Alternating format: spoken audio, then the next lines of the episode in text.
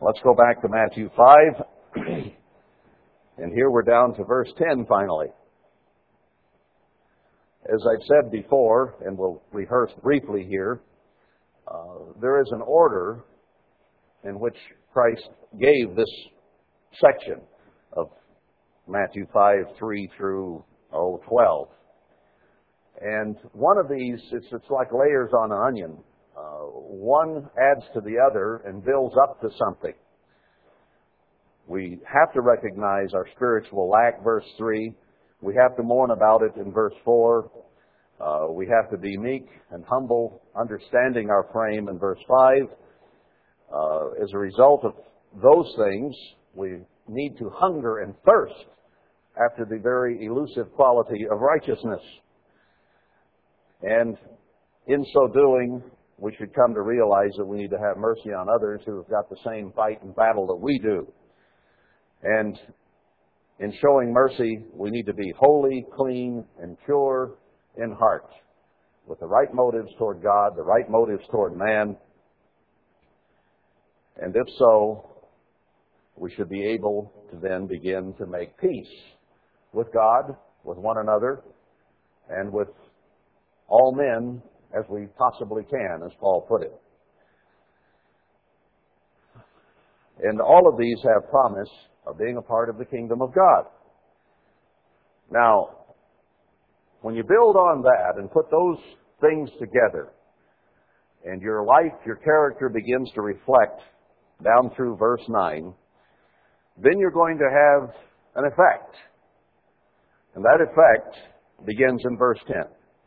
Blessed are they which are persecuted for righteousness' sake, for theirs is the kingdom of heaven. So, what do you get for all this work from verse 3 through verse 9? All this work to be what you ought to be, to purify your mind, to work at making peace, to recognize your spiritual needs, to, to be working on that, to show mercy on others, to really become like God. That's the standard that he's laying out, is God's character here for us. And the character of his Son who came, lived, and died for us. Now once you achieve that, what is the net result? You're going to be persecuted for it. Put all this work in, and then you get nothing but trouble for it. Interesting, isn't it? You'll be blessed, though, if you're perse- persecuted for righteousness' sake. Now, if you're persecuted for sin, there's no reward in that. If people give you trouble because of your weaknesses and your faults, there's nothing to be gained there. Peter said so. But if you are persecuted for doing what is right, then there is a blessing involved. It says so right here. And that the kingdom of heaven is waiting for those who attain righteousness and then who receive trouble, disdain, hatred for it. The reward doesn't come from man, the reward comes from God. Blessed are you when men shall revile you and persecute you and say all manner of evil against you, lying for my sake. They'll be telling lies about you, spreading rumors about you, probably imagining all kinds of evil things that you do. I mean, what did they do with Christ? He drank a little wine, he became a drunk. If he didn't drink wine, then he was in trouble for that. You know, didn't make any difference what he did. He was a righteous man. And being righteous, they hated it. It pricked their conscience. It bothered them. They weren't willing to live up to it. And when you can't match something, when you can't live up to it, what do you do? You put it down. You disdain it. You make light of it as a carnal, natural human being. Make fun of that which you cannot imitate.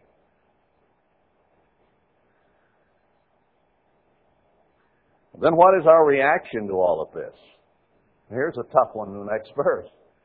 They're going to say all manner of things about you. They'll lie about you. If you're truly righteous, they're not going to like you at all.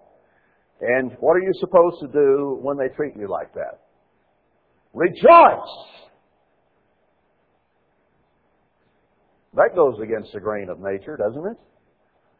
I really don't like it when I hear all kinds of evil things that have been said about me or rumors about me.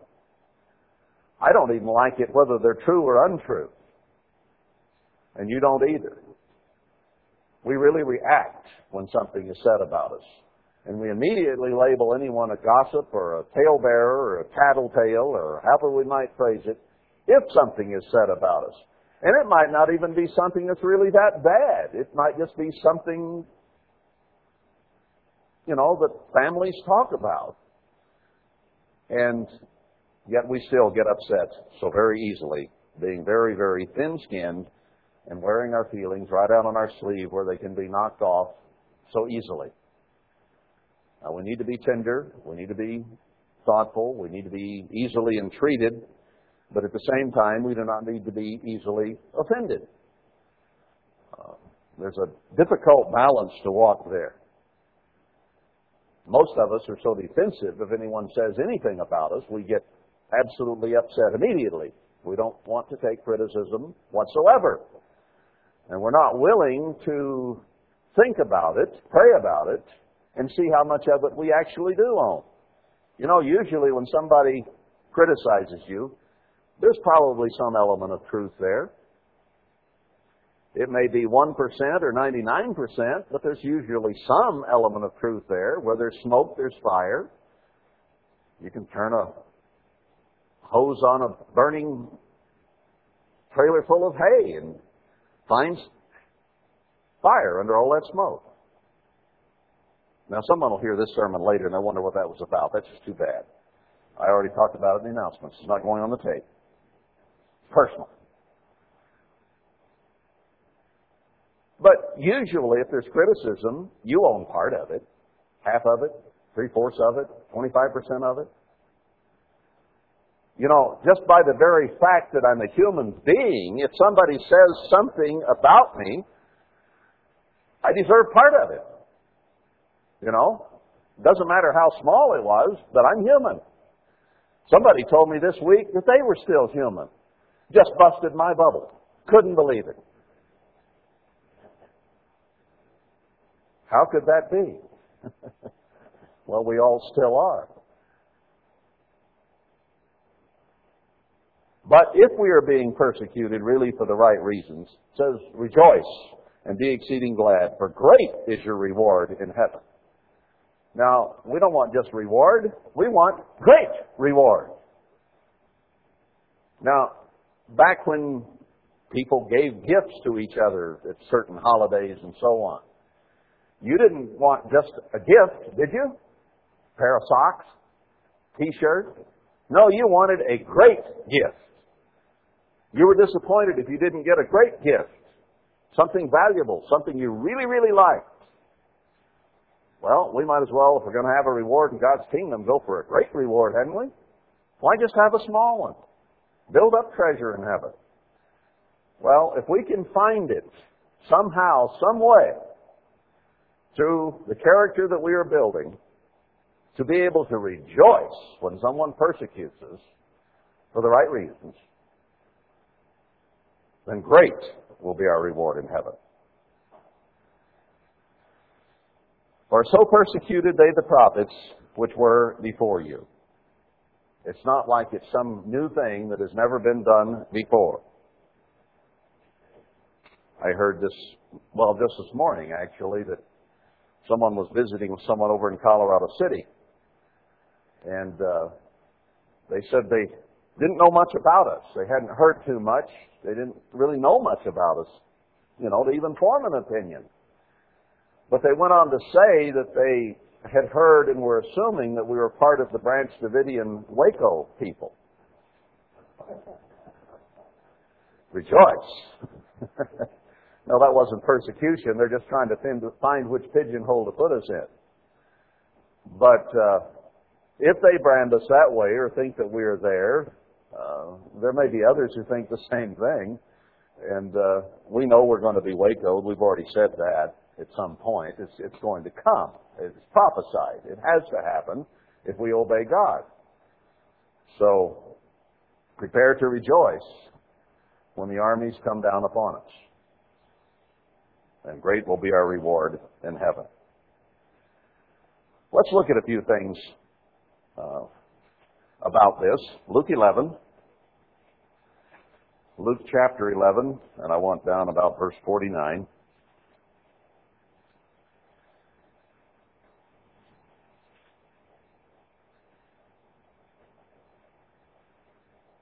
Let's see, verse 48. Truly you bear witness, speaking to the Jews here, or the Pharisees really, and the Sadducees. Truly you bear witness that you allow the deeds of your fathers, for they indeed killed them, and you build their sepulchres.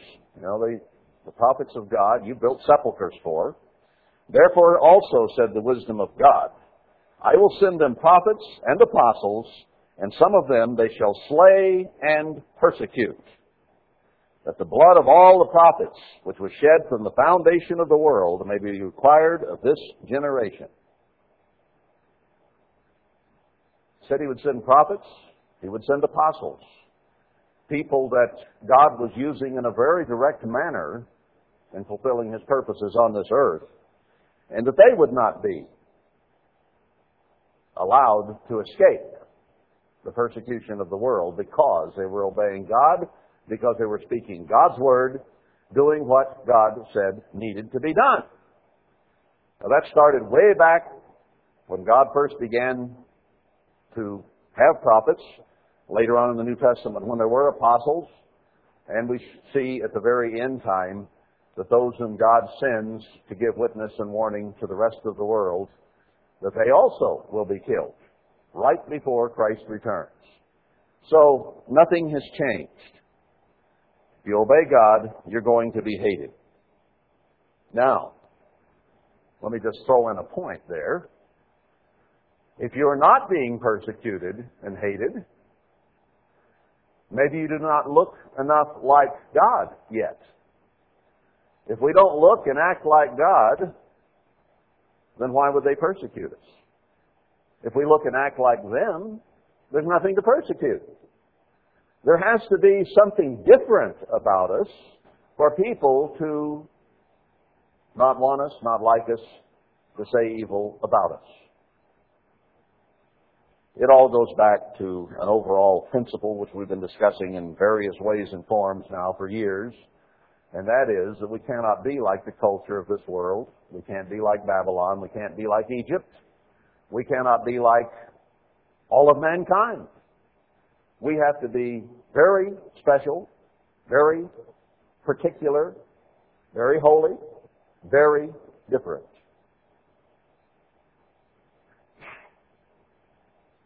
Now, this comes in a form that probably we've all recognized, and I think I've already mentioned it a little bit in this series, but I want to turn back to Matthew 10. Matthew 10. Verse 34. Well, let's start in verse 33. Whosoever shall deny me before men, him will I also deny before my Father which is in heaven. There are many different ways to deny Christ. One is to simply outrightly, forthrightly deny that he is of God and is God today. Another is by the way we live, the way we act, the way we speak, talk, and so on. We can deny him indeed. But if we deny him in any way, we're in trouble. Verse 34. Think not that I am come to send peace on earth. We did discuss this on the Sermon on Peace and Peacemakers. I came not to send peace, but a sword. For I am come to set a man at variance against his father, the daughter against her mother, the daughter-in-law against her mother-in-law, and a man's foes shall be they of his own household. Now, when we first began to learn the truth, we were so excited.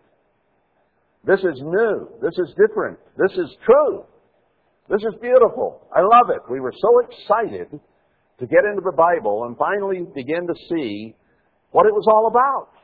Because so many people on earth have gone to church all their lives and don't have a clue what the Bible is even about.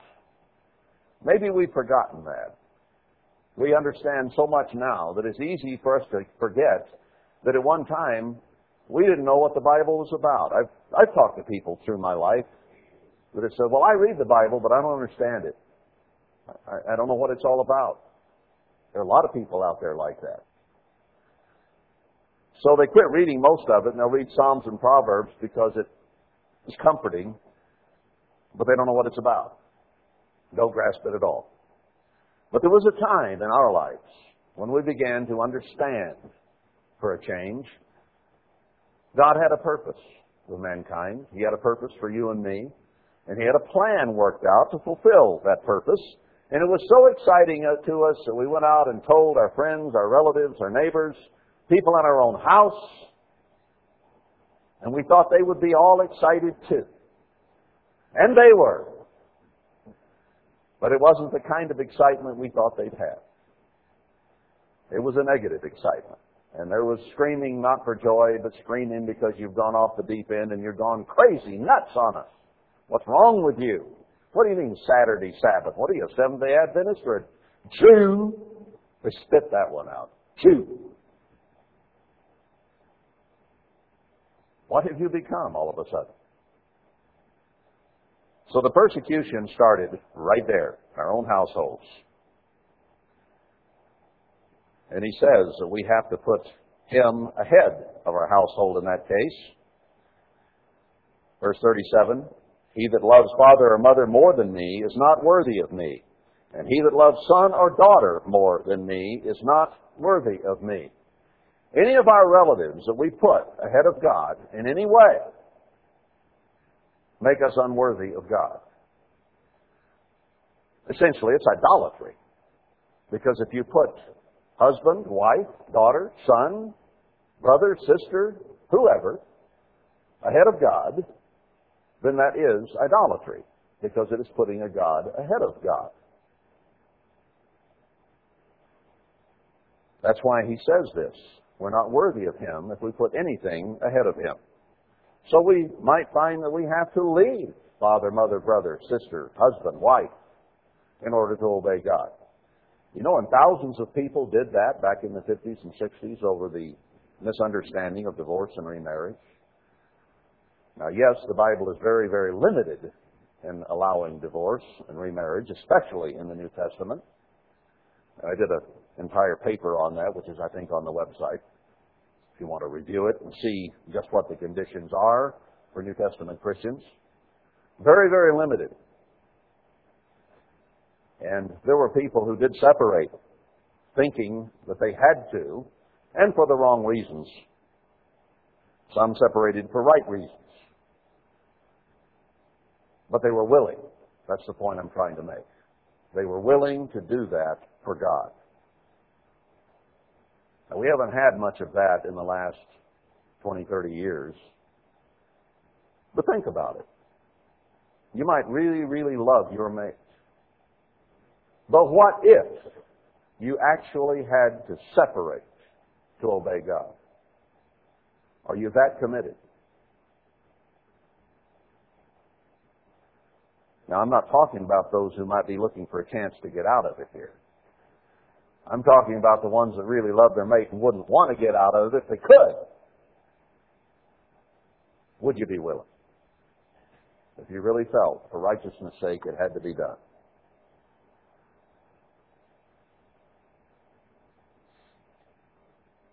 Verse 38 He that takes not his stake and follows after me is not worthy of me. He that finds his life shall lose it, and he that loses his life for my sake shall find it. Now, Christ himself, as God of the Old Testament, had a marriage with ancient Israel. And he loved Israel very, very deeply. A love that transcends anything that you and I might feel in our marriages. Because he has the capacity to love deeper, wider, more completely than any of us do. He was totally unselfish, and we are not. Therefore, our selfishness gets in our way and impedes us, and we simply cannot love as much as he loved.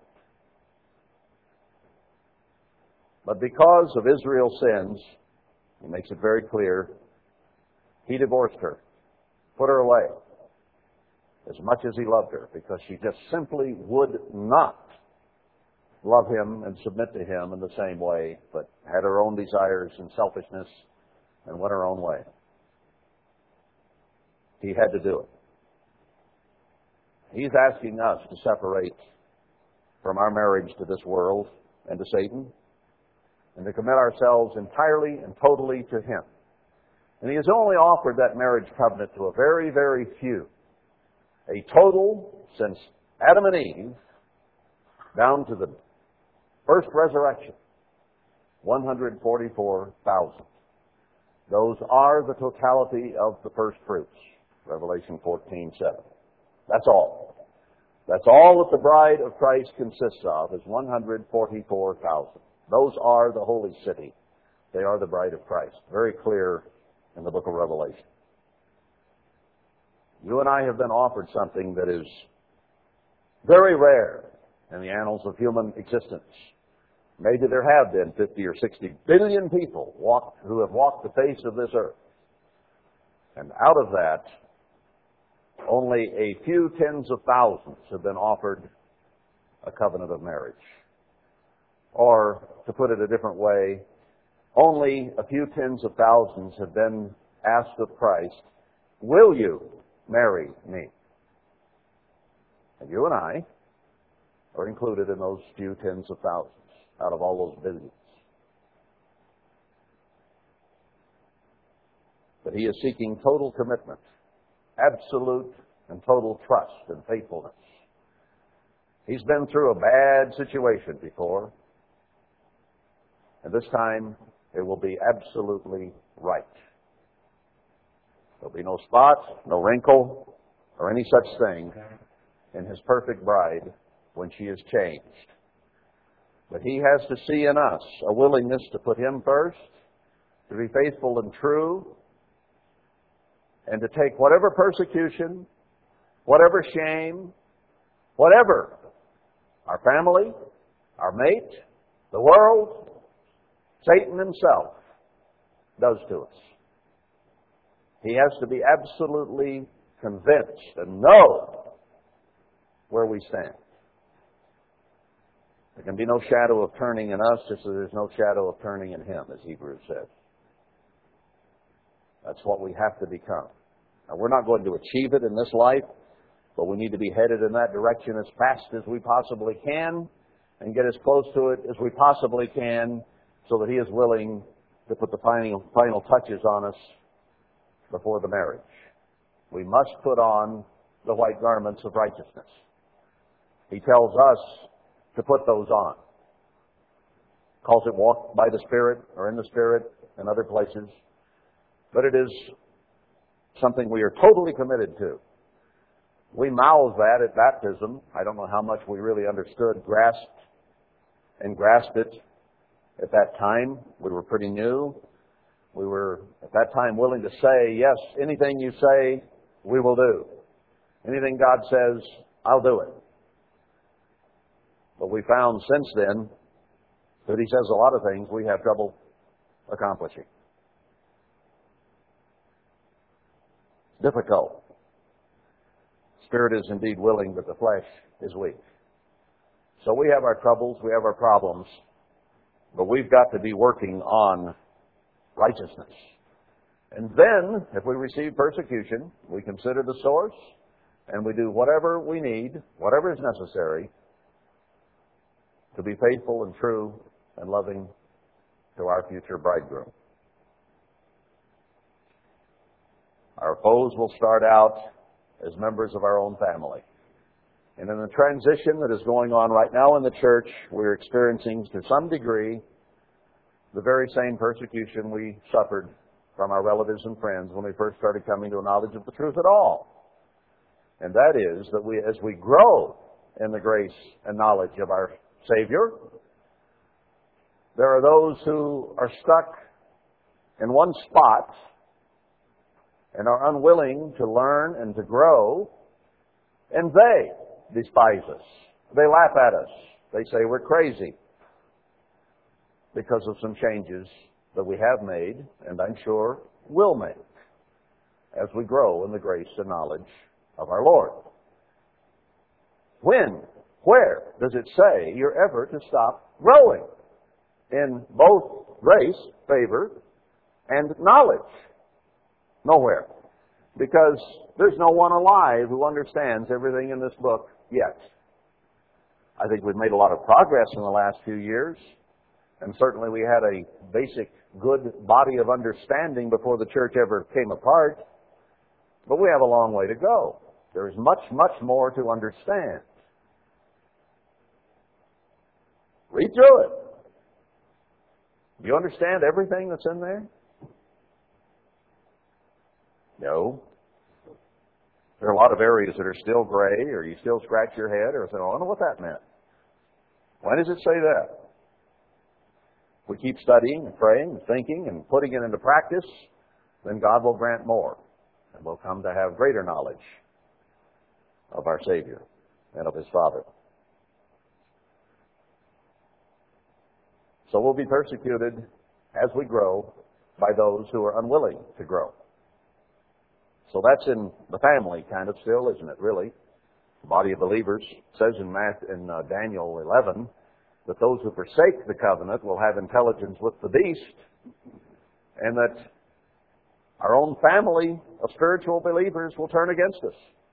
Very clear. No question about it. Will happen. Already is happening. It just will get more intense as time goes on. So if you're lily livered and got a big yeller streak down your back, I'd say bail out now. But if you want great reward in the kingdom of God, hang in there, become righteous, and expect persecution. It will come.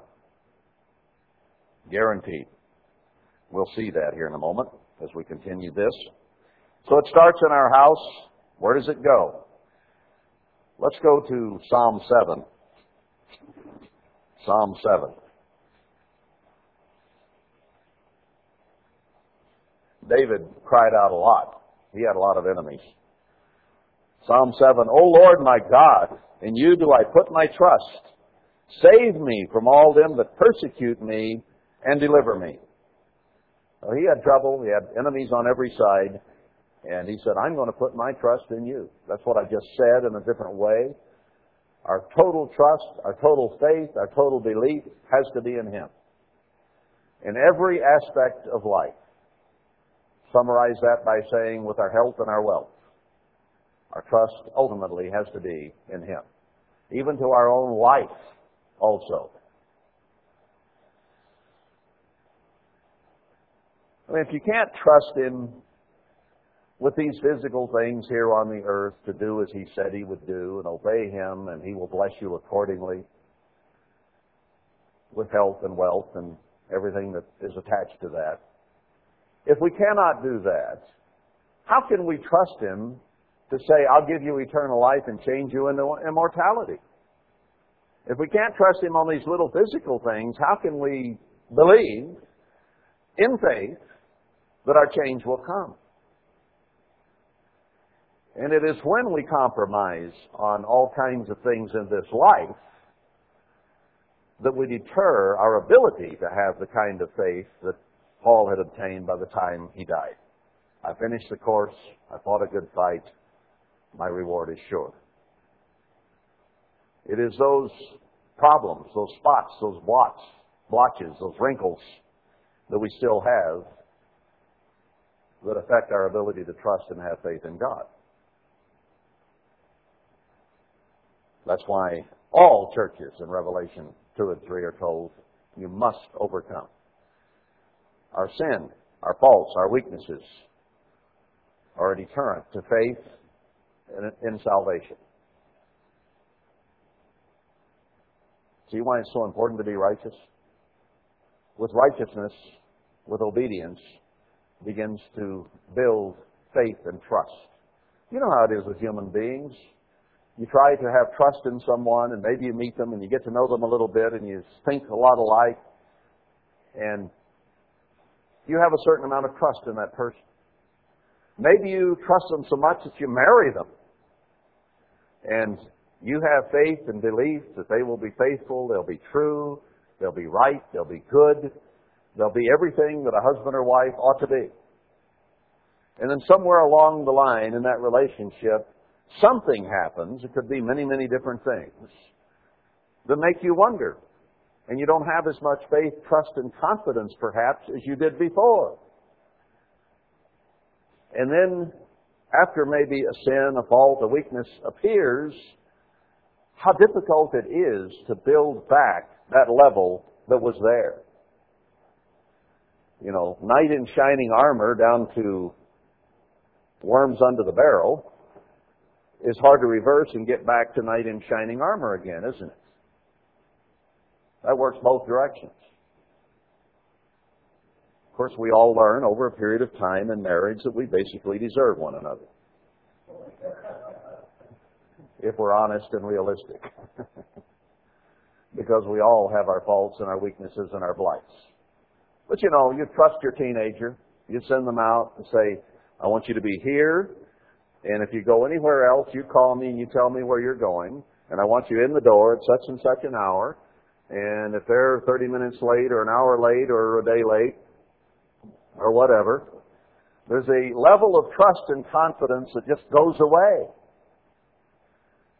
And you as a parent are frustrated and don't trust them and then they can't understand what you're so upset about. I was okay. And then they resent the fact that you don't trust them anymore. Who broke the trust? But it's the parents' fault. Hmm. Oh well, let's not get too far into that. But it's hard to build back that which you destroy. Very, very difficult.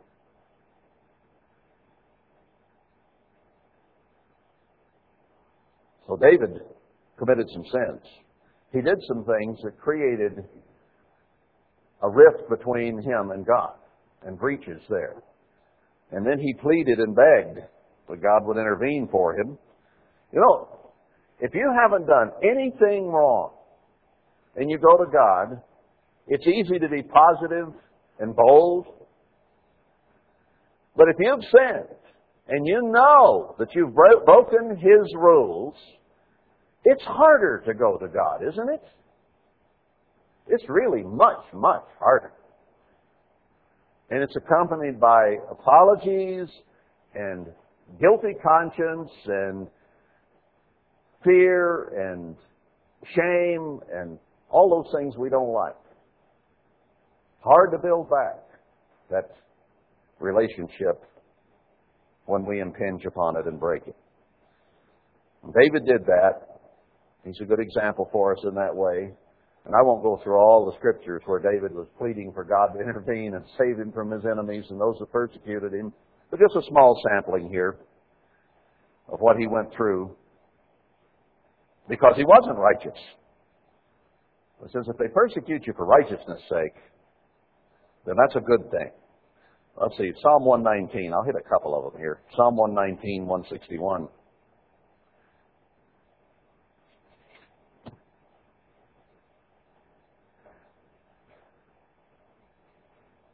Princes have persecuted me without a cause, but my heart stands in awe of your word. So, David was not always persecuted for his sins. Sometimes, because he overall was a righteous man, even though he sinned at times, he was persecuted without cause. No reason for it.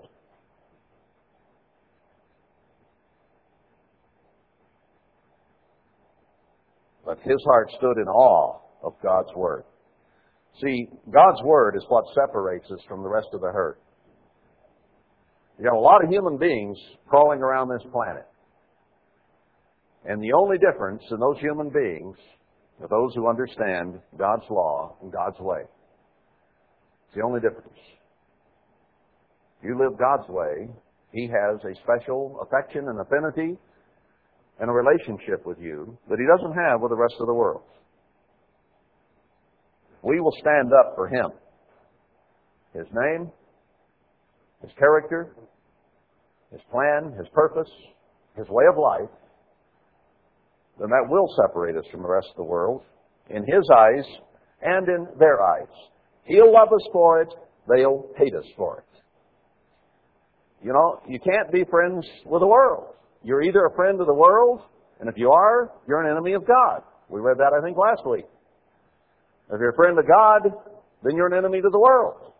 You, you can't, there's no sitting on the fence. You can't love God and man.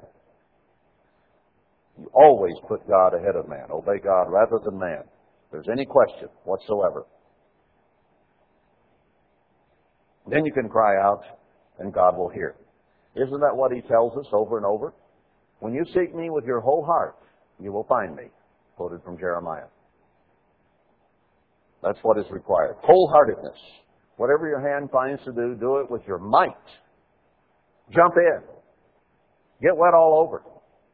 You can't live Christianity by your, sticking your toe in the water. You just got to jump in. All the way. That's the way it has to be. But we're not like that, are we? I'll stick my toe in. I'll stick my finger in. I might eventually put my foot in. Feels cold. Water's inhospitable today. Oh, he said, just jump in all the way. Whatever your hand finds to do, do it with your might. God loves wholeheartedness. He doesn't like half awake, half asleep, half obedient, wishy-washy, in the middle, people that the world can't truly recognize as being godly, and God can't truly recognize as being worldly. He says it just leaves a bad taste in his mouth. Can't handle it. He wants wholeheartedness, total commitment. He wants us to be so different from the world that they have no choice when they see the light shining in their face that they hate it and want away from it. Psalm 143, verse 3. For the enemy has persecuted my soul. He has smitten my life down to the ground. He has made me to dwell in darkness as those that have been long dead. Therefore is my spirit overwhelmed within me. My heart within me is desolate. Discouraged, frustrated, had a difficult time handling the persecution. So what did he do? I remember the days of old. I meditate on all your works. I muse on the work of your hands. I stretch forth my hands to you. My soul thirsts after you as a thirsty land. So he knew the answer to persecution, to depression, to difficulty in life, and that was to turn to God, to think about what God has done, how He's done it. I went out last night, about midnight, look at the stars. Porch lights kind of got in the way, but if I get it just right, I was able to see the stars tremendous panoply of stars last night with the Milky Way out and everything. And you, you just had to sit in awe and wonder at someone who could create the entire earth and the universe around it, all those stars out there. Just an incredible display. Awesome. I, you know, mankind thinks he's really done something if and when he walks on the moon. It's pretty close to us in terms of outer space.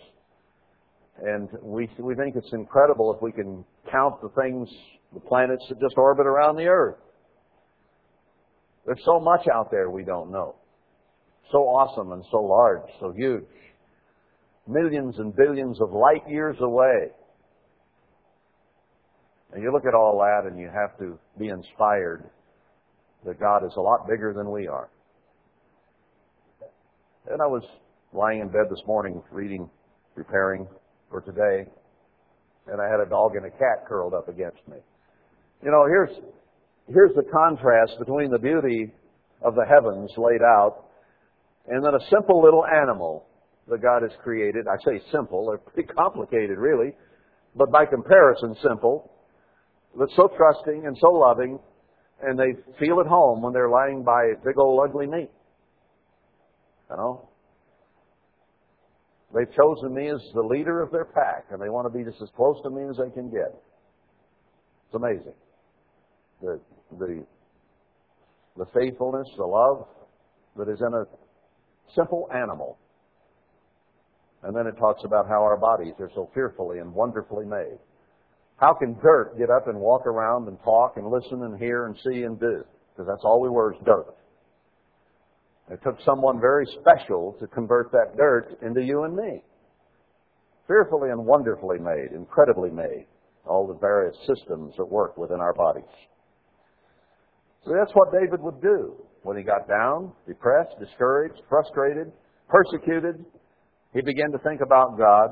He began to meditate on all his works, think about him, and then he would be encouraged enough to stretch forth his hand to him and cry out for closeness to God. He's the answer to all our problems, stated, I think, by Paul uh, in Philippians and the, uh, can't think which translation puts it that way that really makes it clear, Phillips translation. The incredible love he has toward us. And you know, when you, when you think about the skies and the trees and the water and the flowers and, and everything, he must have incredible love to create all those things for us. We disobeyed him, and then he created some other things we don't like so much tumbleweeds, uh, goat heads, stickers, thorns, cactus. Well, those things were added, or we were turned out in amongst them as a result of our sin. But that's not the way he made the garden to start with. He made it where everything was beautiful and perfect, just the right temperature, just the right food, just the right comforts, everything perfect. We need to muse on those things when we get down. That's the way you get out of depression. Really? It's the way out of depression. If you could simply trust and believe God who made you. I read something the other day someone sent me. Well, it said in the 50s or 60s and 70s, people took drugs so the world would look weird. And now, they take Prozac so that a normal, so that a weird world looks normal. I'll get it spit out here in a minute. The world's gone weird. Now we're trying to make it look normal, so we take drugs for that. So, either way. But that's not the answer. The answer is to do what David did. Think about God. Think about what He's made, what He has in mind, what the plan is, and if you can really get your mind on God and off your miserable, wretched, selfish, self-centered self, then you can come out of depression. It isn't drugs you need. It's God you need. But we get so focused on self that we have trouble doing that.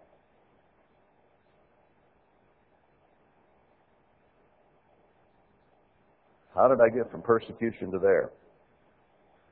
Three easy steps, I guess. Start talking. All right, let's see. We've seen David's troubles. He was a king and a prophet. Let's go on down to the book of Acts. Acts 7. Wasn't very long after the New Testament church started. Well, actually probably minutes or an hour or so after the New Testament church started there in Acts 2, the minute that God began to interact by showing tongues of fire, men who had been cowards and running from Christ turning around and standing up and speaking boldly of the Messiah, wasn't very long the people said, these guys got to be drunk. The New Testament church was had just been born and hadn't even been dried off yet. And they said, These guys got to be drunk. They're nuts. So it started right away. Then it got worse. Chapter 7 of Acts. Then said the high priest, Are these things so? And he said, Men, brethren, and fathers, hearken. The God of glory appeared to our father Abraham when he was in Mesopotamia before he dwelt in Charran that isn't what I wanted. Okay, let's just go to chapter 8 then.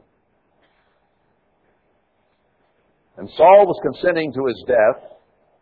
This is where Stephen was stoned, killed for preaching Christ. Saul was consenting to his death. He agreed with it. I'll go along with that. Give me a rock. I'll help. And at that time there was a great persecution against the church, which was at Jerusalem, and they were all scattered abroad throughout the regions of Judea and Samaria, except the apostles.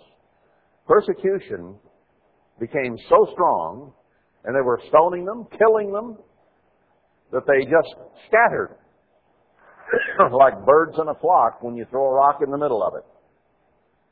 Here, there, and everywhere. The, the heat, the pressure was so great that they had to flee for their very lives. So they carried Stephen to his burial, and those who were persecuting the church said, Yeah, got rid of one more. That shut that mouth up. All agreed with it. So it started right away. Chapter 11, verse 19. Now they which were scattered abroad upon the persecution that arose about Stephen traveled as far as uh, Phoenicia and Cyprus and Antioch, preaching the word to none but to the Jews only. So they scattered out around the Mediterranean from there, couldn't stay in Jerusalem, but they didn't shut up. They just went and preached somewhere else. They set the example somewhere else. They didn't deny Christ. They went ahead and preached, but they went somewhere else to do it because they would have been killed if they stayed where they were. Chapter 13, down in verse 50. But the Jews stirred up the devout and honorable women and the chief men of the city and raised persecution against Paul and Barnabas and expelled them out of their coasts. So the Jews stirred up the women and kids, they stirred up the men, they stirred up the leaders, the rulers, everyone against Paul and against Barnabas, anyone who was trying to speak the truth.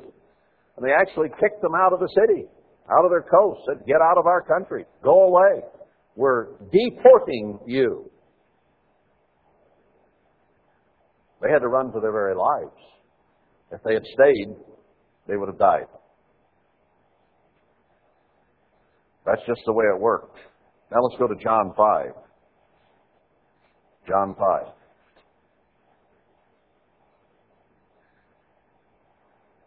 Here, let's pick it up, verse 16. And therefore did the Jews persecute Jesus and sought to slay him because he had done these things on the Sabbath day. He healed, made somebody's life better, took away their pain, their misery, their hurt on the Sabbath, and he was persecuted for it. Now, who was doing the healing? The Father in heaven. He was the one that had that power and gave it to his Son on this earth. But he was the one that was reaching down from heaven and doing the healing at that point through Christ. Persecuted for that. Can you imagine it? You help somebody. They're blind, maybe. They're deaf. They can't walk. And you say, be healed. Or rise up, take your bed and walk. And everybody around begins to persecute you and try to kill you for it. Isn't that incredible? John 15. Here I want verse 20. Remember the word that I said to you, the servant is not greater than his Lord. If they have persecuted me, they will also persecute you. If they have kept my saying, they will keep yours also. If they did what I said, they'll do what you say. But if they persecuted me, they'll persecute you. We heard it in the sermonette today about some of the things they did to our Savior, hanging him up, giving as much misery and hurt and pain as they could in any way imagine to do to him.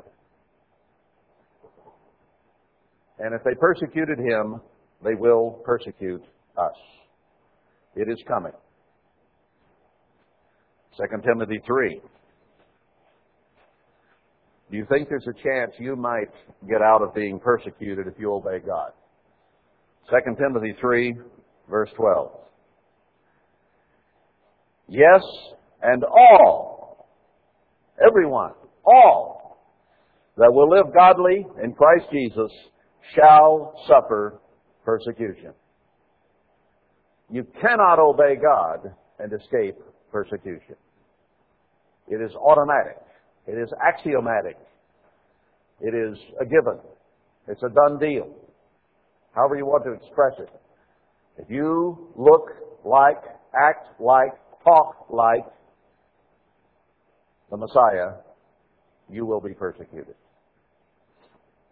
No way around it.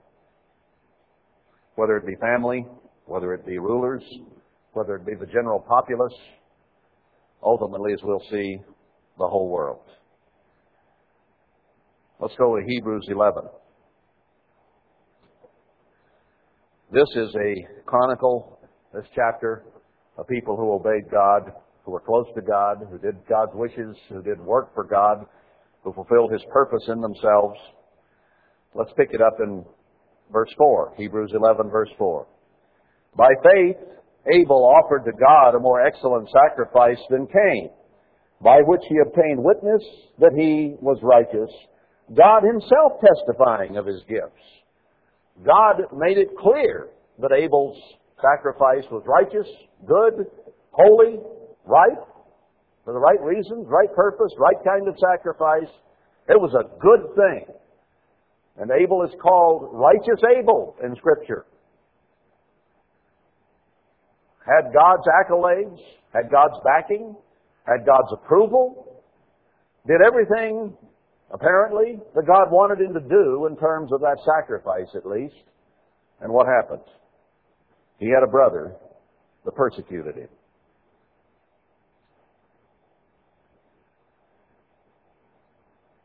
He was killed. First person murdered out of the people on the face of the earth. And the reason he was murdered was because his, his brother was jealous and envious of what he did that was right and good and proper. World's first casualty. Did what was right and was killed for it.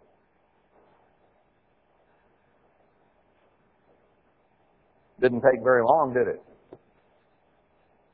When did persecution start? Adam and Eve immediately persecuted each other the moment they departed from God's way.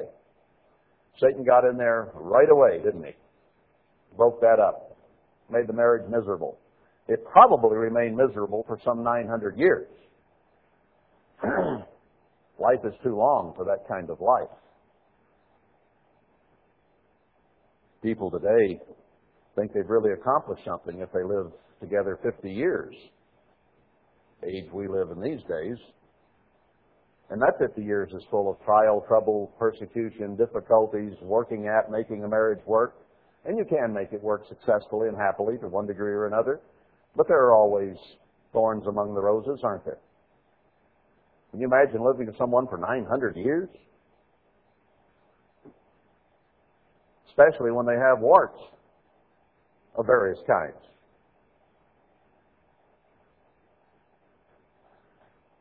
Do you begin to get a little insight there as to why Christ says, if I'm going to have to live with you forever, you're, you're going to have to kind of be this way? You know? This, this isn't just 50 years. This is forever more. I want my bride to be just the way I want her, and I don't want to spend the next 46 trillion years trying to straighten her out.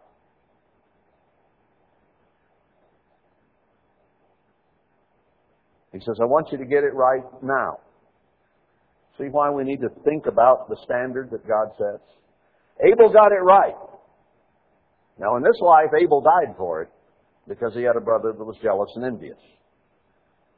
But he's going to be in the kingdom of God and live forever in happiness as part of the bride of our Lord and Master. Can you beat that? I think that's pretty good. Great is his reward in the kingdom of God. Let's go on down a little bit here.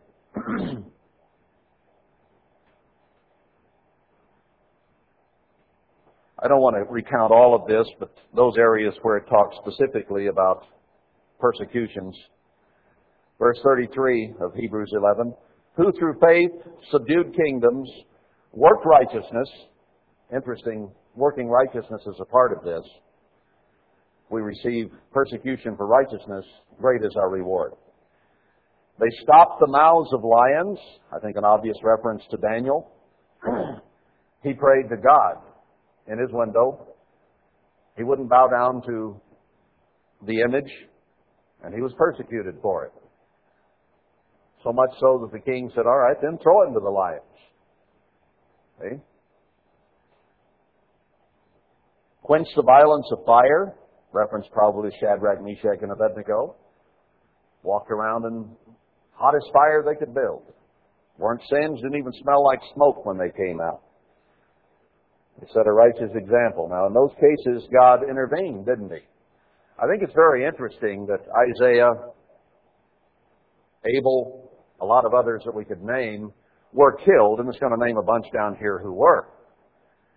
But it is interesting that God preserved alive some people in the book of Daniel. Daniel is an end time book. And we have promises that if we obey God and find favor with Him, He is going to deliver and protect us at the end. We'll get to those scriptures here in just a little while. Interesting that it is in the book of Daniel and in that particular story because it has some impact upon us today, the Dan- Daniel being an end time book that is sealed until the time of the end. They escape the edge of the sword. The sword is brought as what? Persecution against who you are and what you believe and what you're doing. They'll come after us with the sword. All these things that are listed here that the prophets and the apostles went through, we're going to face here at the end as well.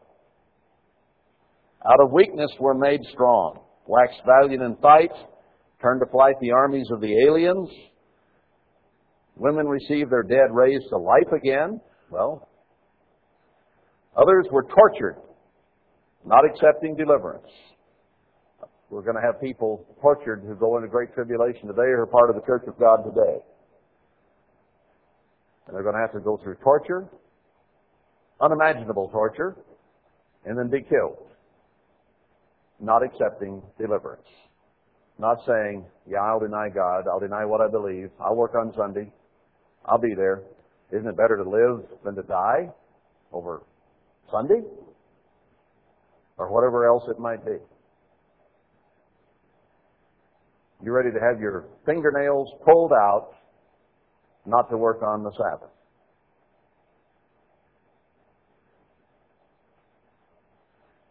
What's happened to others, and they didn't accept deliverance, that they might obtain a better resurrection. So they're good, better, and best, and worse resurrections. I don't know that we fully understand the order of resurrections and how many there are. But it is very clear from Paul in 1 Corinthians 15 that there is an order of resurrections and that some resurrections are better than others.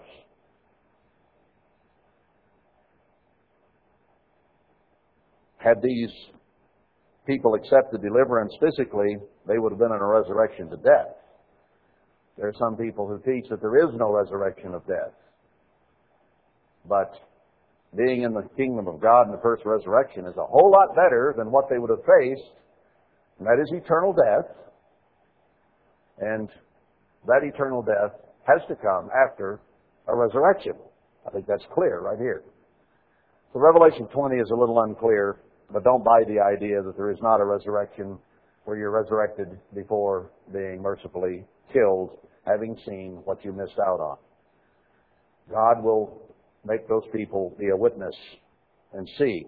That's what the great gulf is between Lazarus and the rich man. The rich man could see into the kingdom of God. He could see those people who had been in the first resurrection, and he was about to burn up and die. So he had consciousness and could see the difference between what they received and what he received.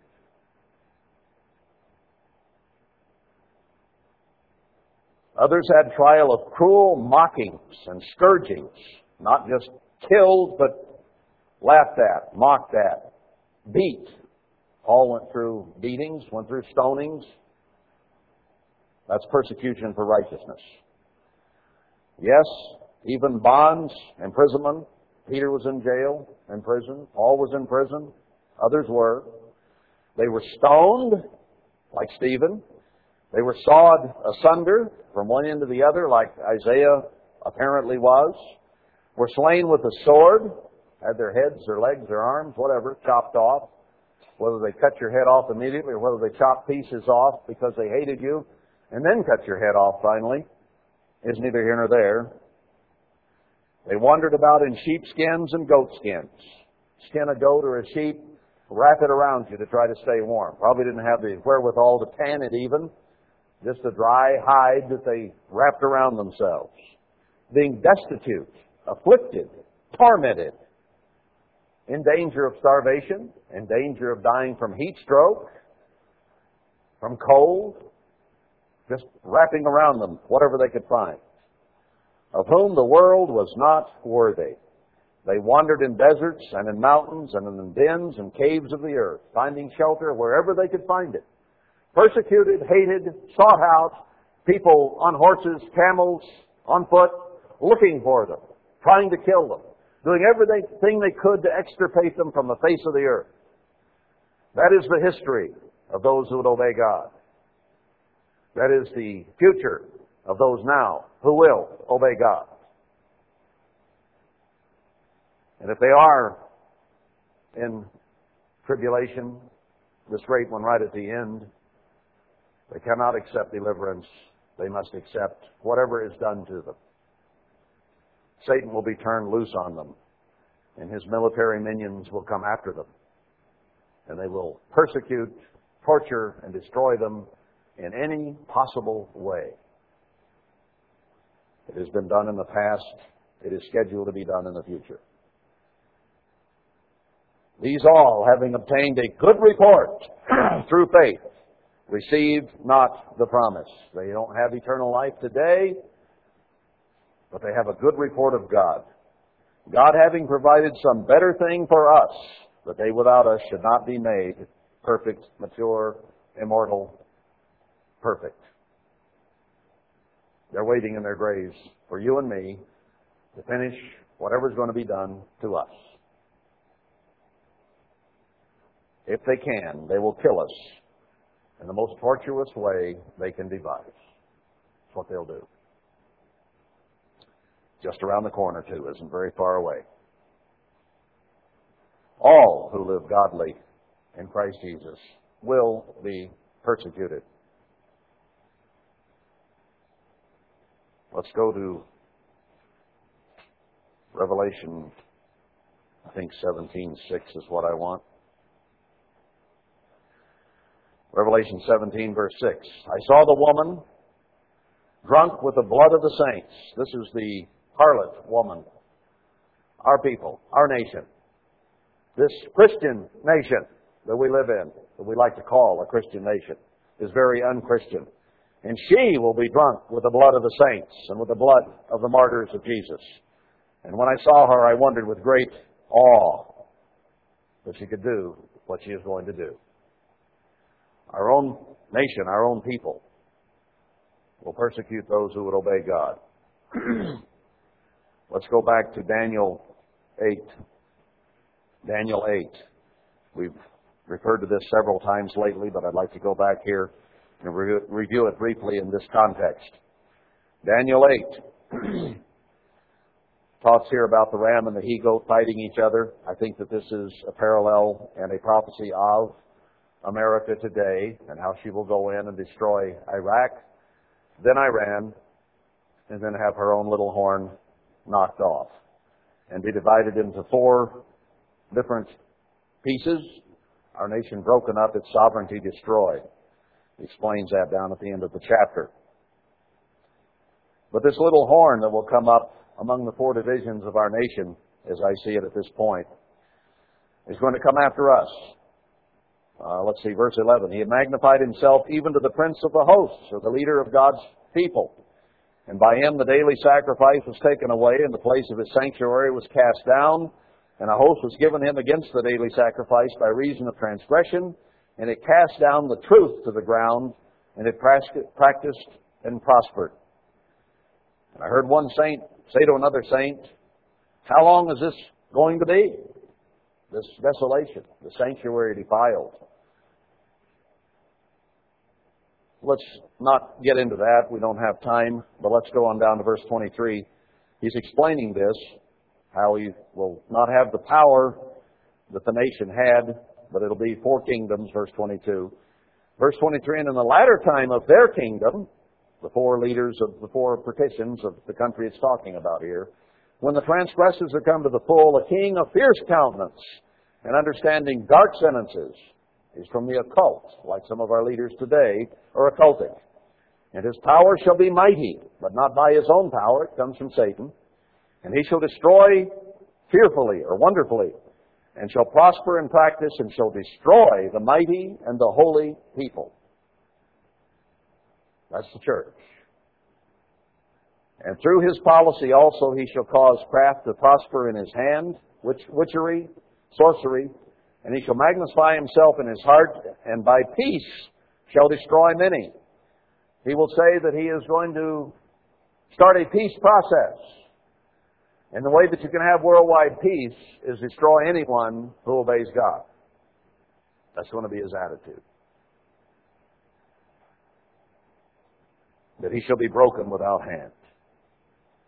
God will take care of it in the long run, but in the short term, he will think that the way to bring peace on earth is to destroy anyone who obeys Almighty God in heaven. Revelation 12. Well, let's don't go there yet. Let's go to Matthew 24 first. Keep this a little more sequential. Matthew 24, we're getting close to the end of it. Christ here gives a prophecy about the end time. And when will all these things happen? His disciples ask him. Verse 5 For many shall come in my name, saying, I am, I am Christ, and shall deceive many. They may say he is Christ, or they may claim that they are Christ. I think there will be someone who comes at the end who will claim to be Christ having returned to this earth and will deceive the whole world. And you shall hear of wars and rumors of wars. See that you be not troubled, for all these things must come to pass, but the end is not yet. We're seeing some of these hap- things happen, but he says, don't be troubled, don't be bothered by it. For nation shall rise against nation, kingdom against kingdom, and there shall be famines and pestilences, earthquakes in different places. And over the last six months, we have seen an enormous increase in all of the things that we read right here. All these are the beginning of sorrows. Then shall they deliver you up to be afflicted, and shall kill you. Then's when you might be troubled. Now don't worry about all these other things, but then they're going to turn it on you and shall kill you, and you shall be hated of all people for my name's sake. Now that's quite a challenge there in Matthew 5, isn't it? That we come to have the character of God, the commitment to God, to do all those things that verses 3 through 9 of Matthew 5 tell us to do, and then be willing to accept persecution, martyrdom, death Enjoy knowing that you have a better resurrection awaiting you. How incredible. Don't seek to save your life on this earth or you'll lose it for sure. Seek to give it, to spend it, to use it to God's glory, and it will be given to you eternally. There's no comparison. We fight. We spend all our money to try to save ourselves another three to six months to a year on this earth in pain and low quality life rather than trust in God and if we die, have a better resurrection. It's amazing what human beings will do. Just to try to preserve this life because this is the one they're looking through and going, looking at and going through. And it is for lack of vision and knowledge that God's people perish. Many shall be offended, shall betray one another, and shall hate one another. Members of the church are going to hate one another and betray each other to the death. He's one of them. Are you? Oh no, I used to be, but I got over it. I'm a new little one, one world order boy now. But he's one of them. Go get him. Daniel 11. They will collude with the beast. They will do everything they can to destroy us and hate us and betray us. Our own brothers in the church. Now let's go to Revelation 12. Revelation 12. You think man's bad. See what happens when Satan is cast down. He goes before God's throne as the accuser of the brethren right now. Anything you and I do, or even don't do, that he thinks he can pin on us, he goes before God with it. Can't hide it. Satan sees it. He's the accuser of the brethren, verse 10 of chapter 12. He's going to be cast down, but we're going to overcome him, verse 11. How? By the blood of the Lamb and by the word of their testimony, and they love not their lives to the death. Isn't that what I just said in Matthew 24? We're willing to give up this physical, we're willing to die for eternal life and to be the bride of Jesus Christ. it takes pretty heavy commitment, doesn't it? But he has to know. He has to know that if he's going to live with you and me forevermore, throughout all eternity, that we're willing to give our life for him. He gave his for us. Is it too much to ask that we commit ourselves that deeply for him? I don't think that's too much at all. I think we should expect that. He came and gave it voluntarily for you and me. And He asks us to be willing to do the same thing. Now, that is our faith. That is what is designed for us. It was designed that Christ would come to this earth, live for 33 and a half years, and die for us. That was the plan. It worked out that way. People and Satan were quite willing to kill him, and did. Now, the plan is that at the end, the whole world will worship the beast, and only a very few will stand up against it. And Satan and almost everyone on earth will adopt the idea that the only way we can absolutely have a total millennial peace would be to destroy every last one of them. So that is the plan.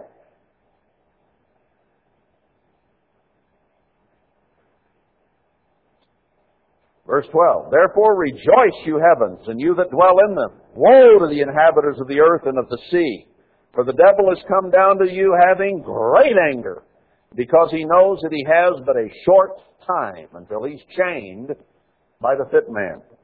And when the dragon saw that he was cast to the earth, he persecuted the woman which brought forth the man child.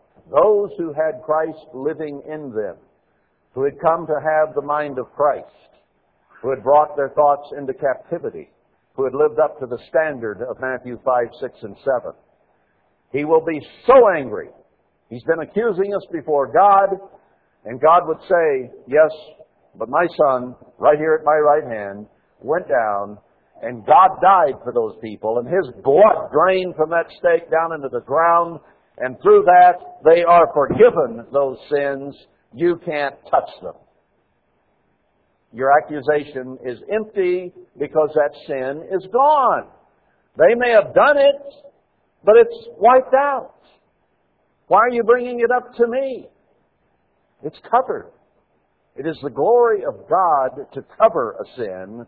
It is the glory of man to uncover it. How many times has someone run up to you and said, Have I got a story for you? Tom didn't sin.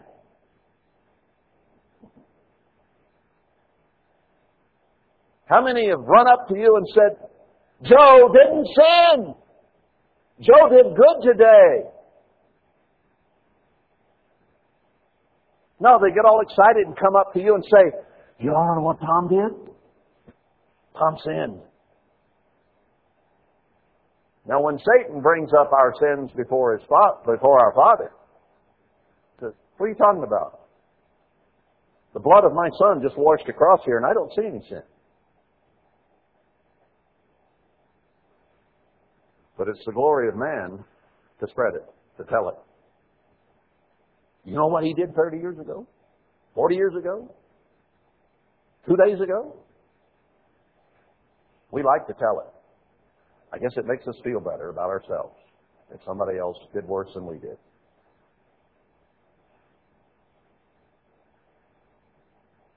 Satan is the accuser of the brethren. And if we accuse our brethren, then we are like Satan. We're not worshiping God, whose glory it is to cover a sin. That's His glory. If you want to be like God, you need to be like a cat in a sandbox, trying to cover all the sin you can find. Digging frantically to cover a sin. Kind of an earthy analogy here when I'm saying something dramatic, but it reminded me of the old story about the cat that had the castor oil. And he had three people, three cats out digging, three cats covering, and two searching for more territory.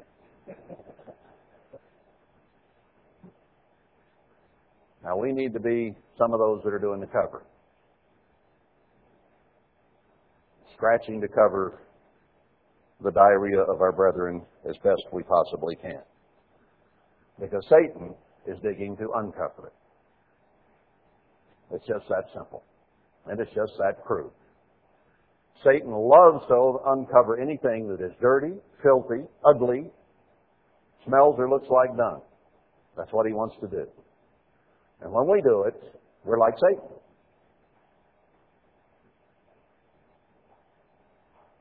When he comes down, he's going to have great wrath, knowing that he has but a short time to uncover all those who obey God and are under the blood of Christ and kill them, wipe them out. When the dragon saw that he was cast to the earth, he persecuted the woman which brought forth Christ in her life.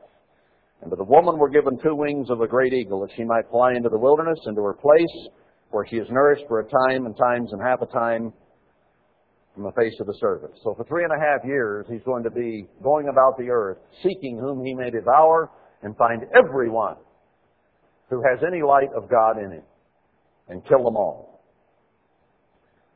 The serpent cast out of his mouth water as a flood after the woman that he might cause her to be carried away of the flood or the, the army. And the earth helped the woman, and the earth opened her mouth and swallowed up the army which the dragon cast out of his mouth. And the dragon was angry with the woman, and went to make war with the remnant of her seed, which keep the commandments of God, and have the testimony of Jesus Christ. So only a small number of the church are going to be protected. I could go back through all the scriptures and show that there will be a faithful remnant that bring themselves out of the world and are protected and that even they are separated when it comes to time to go to the, the place of safety that this is talking about here in Revelation 12. Be a final cut, like a sports team. You know, they have a cut, and then they have another cut, and then just before the season starts, they have the final cut. So God has several cuts involved. He is only going to protect a remnant. 10%, basically. And then Satan is going to go out and try to kill the 90% that are left behind. He'll be turned loose on them. See, that's the plan. And only a small amount are able to escape the plan.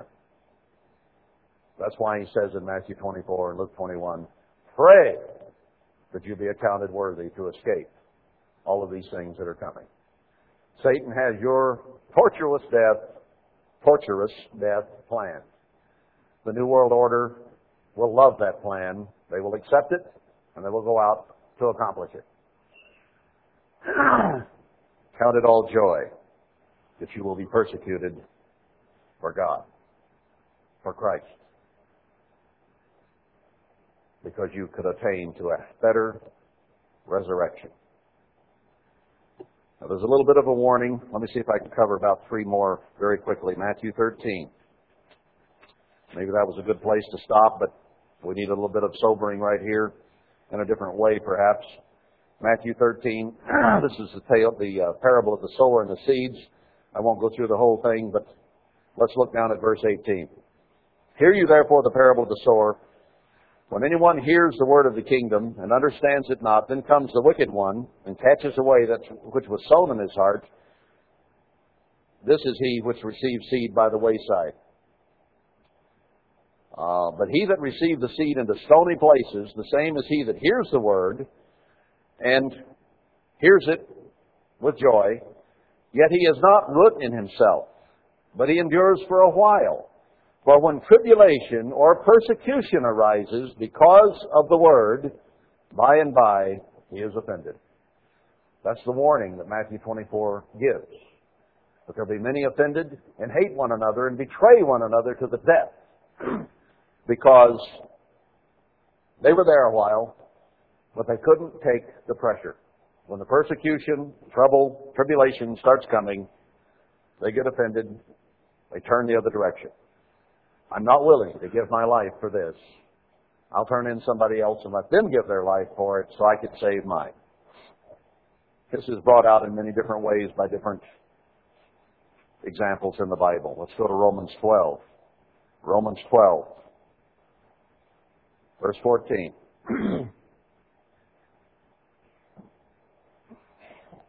I'm in 1 Corinthians, that won't work. Romans 12, verse 14. Bless them which persecute you. Bless and curse not. Isn't that what it says there in Matthew 5, 10, 11, and 12? Count it joy. If they persecute you, if they trouble you, rejoice.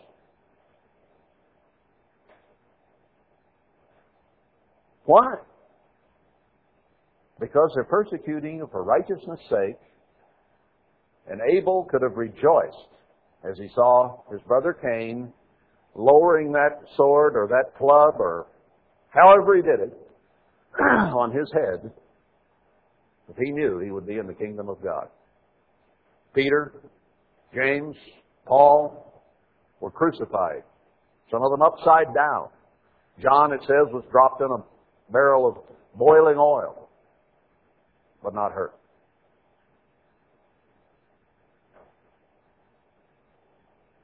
because they believed it.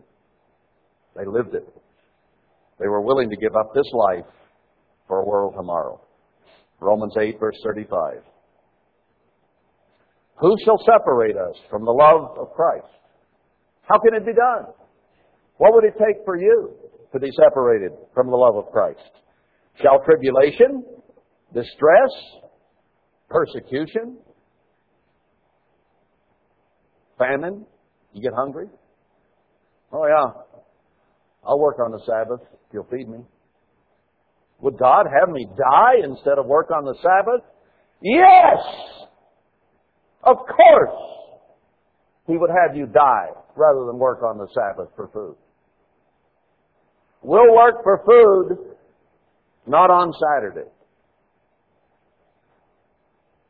We'll work for food any day but the Sabbath. Hold that sign up when things get tough. See how long you live. What's it going to take? Peril? The threat of death? The sword? Sword is pretty heavy persecution. What would it take?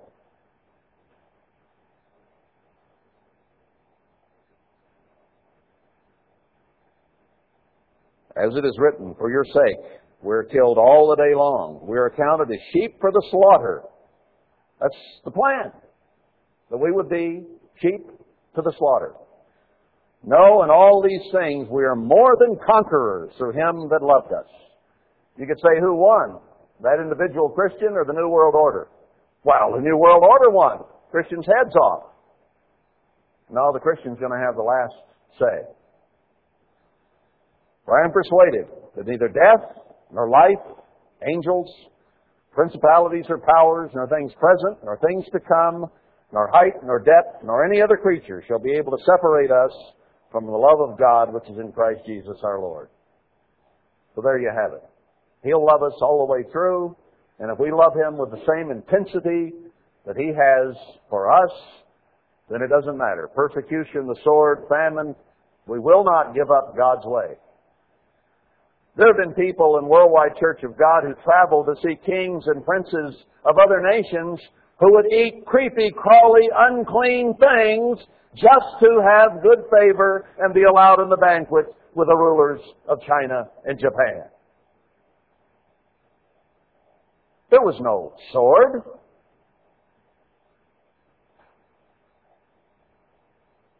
How easily do we give up God for physical comfort and the approbation of men? God had to spew that out. we have to live up to the standard of God. Nothing can separate us from His love. he will love us till death do us part, and He will give us life back and love us forever. Are we willing to die once for Him? If we do, if we're willing to, even if we escape it by the grace of God, if we've shown willingness and commitment, we will have great reward in the kingdom of God.